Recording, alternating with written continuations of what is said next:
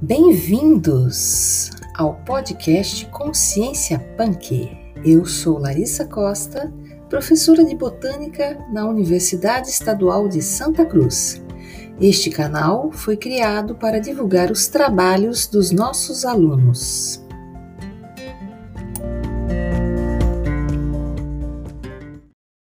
Meu nome é Fabrini, sou estudante da Universidade Estadual de Santa Cruz, da UESC. É, eu vou apresentar um dos episódios do Consciência Punk, esse podcast para a gente falar sobre punk. São plantas que muitas vezes a gente ignora, elas são de fácil acesso, muitas vezes são confundidas com erva daninha e muita gente tem medo de consumi-las por, ah, por achar que pode ser tóxico ou ter um problema de identificação. Então, essas e outras místicas relacionadas às plantas, a gente vai tentar conversar no decorrer dos episódios. Hoje a gente vai falar sobre uma punk que se chama Beldroega. E para isso a gente chamou Beatriz para conversar um pouco sobre, sobre ela.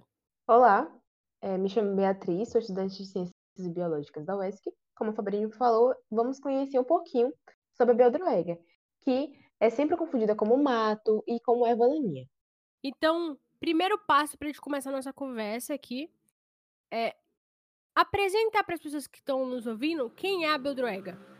Então, a Beldroega ela é popularmente conhecida como Beldroega, bredo de porco, Beldroega pequena, só que seu nome científico é Portulaca oleracea.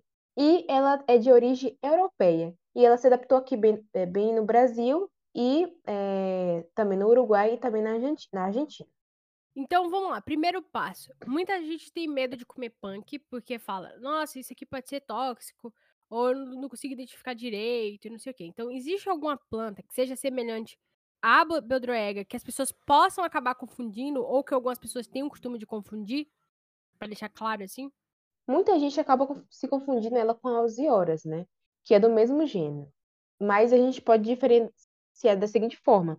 A, a beldroega, ela tem umas folhas mais ovoides e mais parecida com cor, é mais coriácea. Já a 11 horas, elas, ela tem a folhas bem mais fininhas e compridas, parecendo os dedinhos. E lembrando que a 11 horas ela não é comestível, ela só é ornamental. Mas a, mas a beldroega não, ela é mais. A gente pode consumir todas as suas partes e também pode ser usada como ornamental. Mas como a gente vai conhecer todos os benefícios que a beldroega oferece para nossa saúde, eu duvido que alguém, hoje em dia, conhecendo ela, use só como ornamental, né? Então a pessoa vai querer consumir também. Primeiro passo, a gente sabe quem ela é, sabe com que ela pode ser confundida e onde é que a gente encontra? Porque eu falei que a punk ela tem essa característica de ser uma planta muito de fácil acesso. Ela pode estar em, lugares que muitas vezes a gente ignora ou, ou acha que é, que é, um mato e, e, e, vai jogar fora ou algo assim. Então, onde é que a gente encontra a Beldroega? Existem alguns ambientes que são propícios dela nascer e tudo mais?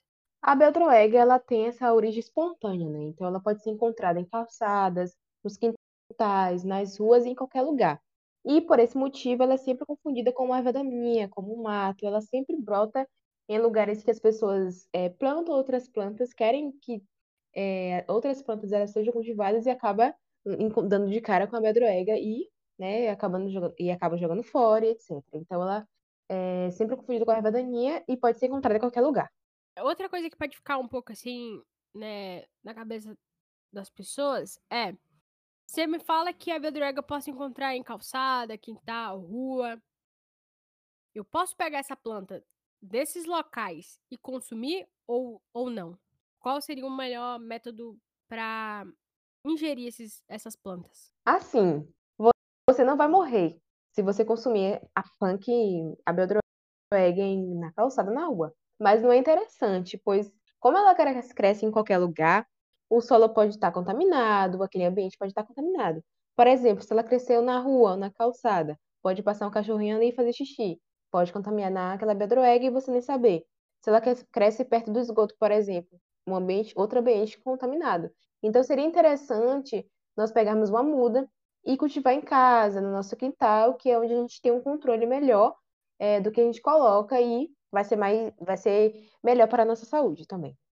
É, outra, uma outra questão assim é sobre qual parte da planta pode ser ingerida. Tem plantas que é a flor, que é a folha, às vezes completa. No caso da beldroega, como é que é? Então, diferentemente de outras punks, a beldroega, ela, todas as partes dessa planta ela pode ser utilizada. E para as pessoas que querem, né, conhecer um pouquinho mais sobre ela, quando você for comer pela primeira vez, você vai sentir um sabor muito parecido com o do espinafre. Então já é uma boa, né, para quem quer tentar uma, uma coisa nova, que, que não vai se surpreender tanto, já que o gosto é muito parecido. Então, eu posso usar nas receitas que eu uso espinafre, eu posso usar beldrega. Sim, exatamente. Você pode fazer uma salada, né? A gente é, utiliza o espinafre para fazer salada, salada, sopas também, e para fazer guisados. Então, já é dicas de receitas de o que fazer com beldrega. É, em relação às hortaliças convencionais, existe alguma vantagem em relação à, à beldrega? Tipo, qual, quais seriam as vantagens de consumir a beldrega, por exemplo? Então, em relação ao alface, né, que basicamente só encontramos, só encontramos água e fibras e corresponde a, sei lá, 90% da, do prato brasileiro.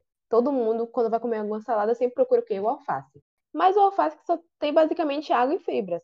E o consumo da beldroega é rico em proteínas, vitamina C e além de ser muito nutritivo.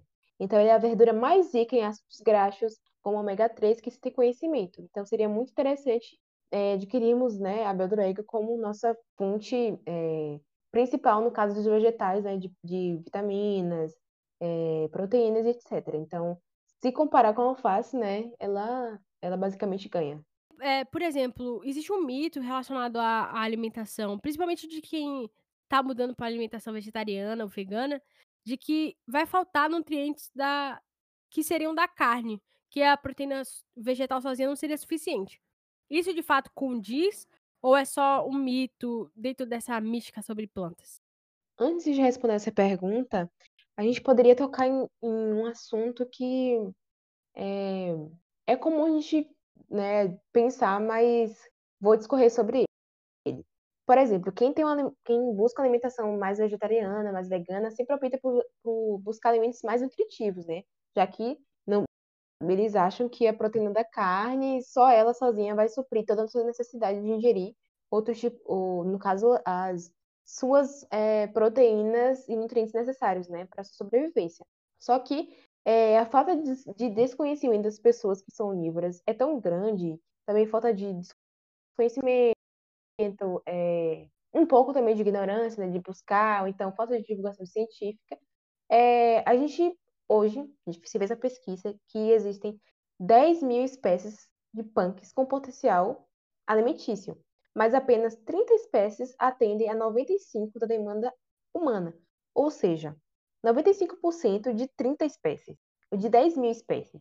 Então, isso mostra que não conhecemos nem metade da biodiversidade de punk existente. Ou seja, deveríamos buscar mais, deveríamos é, introduzir mais esses alimentos conhecendo, divulgar mais para que outras pessoas possam consumir, para a gente sair dessa monotonia de hortaliças convencionais, tradicionais, como a alface, a couve, que também são nutritivos, mas que existem também outras opções. É importante a gente sempre buscar novas opções de se alimentar, né? Porque a biodiversidade vegetal é imensa. E respondendo essa sua pergunta, não. Foi feita uma pesquisa e colocou-se onívoros, é, vegetarianos e veganos. E todos eles conseguiram bater sua meta de proteína diária.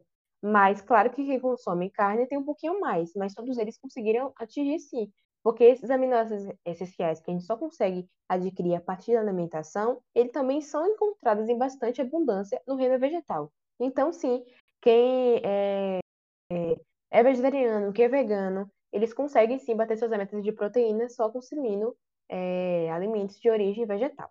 É bastante interessante. Espero que de alguma maneira isso tenha levado informação sobre essa punk. É, existem diversos motivos para que seja interessante o, o início de um consumo, de uma divulgação sobre punk. Né? É melhor para o meio ambiente, você é mais barato, é, vai ter uma capacidade nutritiva muito grande. Então, assim, é importante que essas informações elas sejam divulgadas, elas estejam com as pessoas. Então, esse é um pouco do objetivo desse podcast. Muito obrigada pela sua participação, Beatriz. Gostaria de falar alguma coisa? Tem algum tipo de é, página ou site, sei lá, que possa auxiliar as pessoas que tenham dúvidas sobre punk, fazer uma pergunta ou tudo mais? Você tem alguma recomendação? Então, quem deseja conhecer um pouquinho mais, né, receitas e conhecer também sobre outras punk, outras punk que existem, eu convido vocês a seguirem a página Planta Underline Punk, que é uma página feita pela professora Larissa Costa. Ela é professora da UESC e ela dá essa disciplina, né, Punk. Então, para quem quer saber um pouquinho mais receitas, convido que vocês sigam a página, curtam, comentem, e assim vocês vão conhecer um pouquinho mais sobre essa, é o maravilhoso mundo das punk. Muito obrigada pela sua participação, Bia. É, muito obrigada a você que ouviu até aqui. Até a próxima.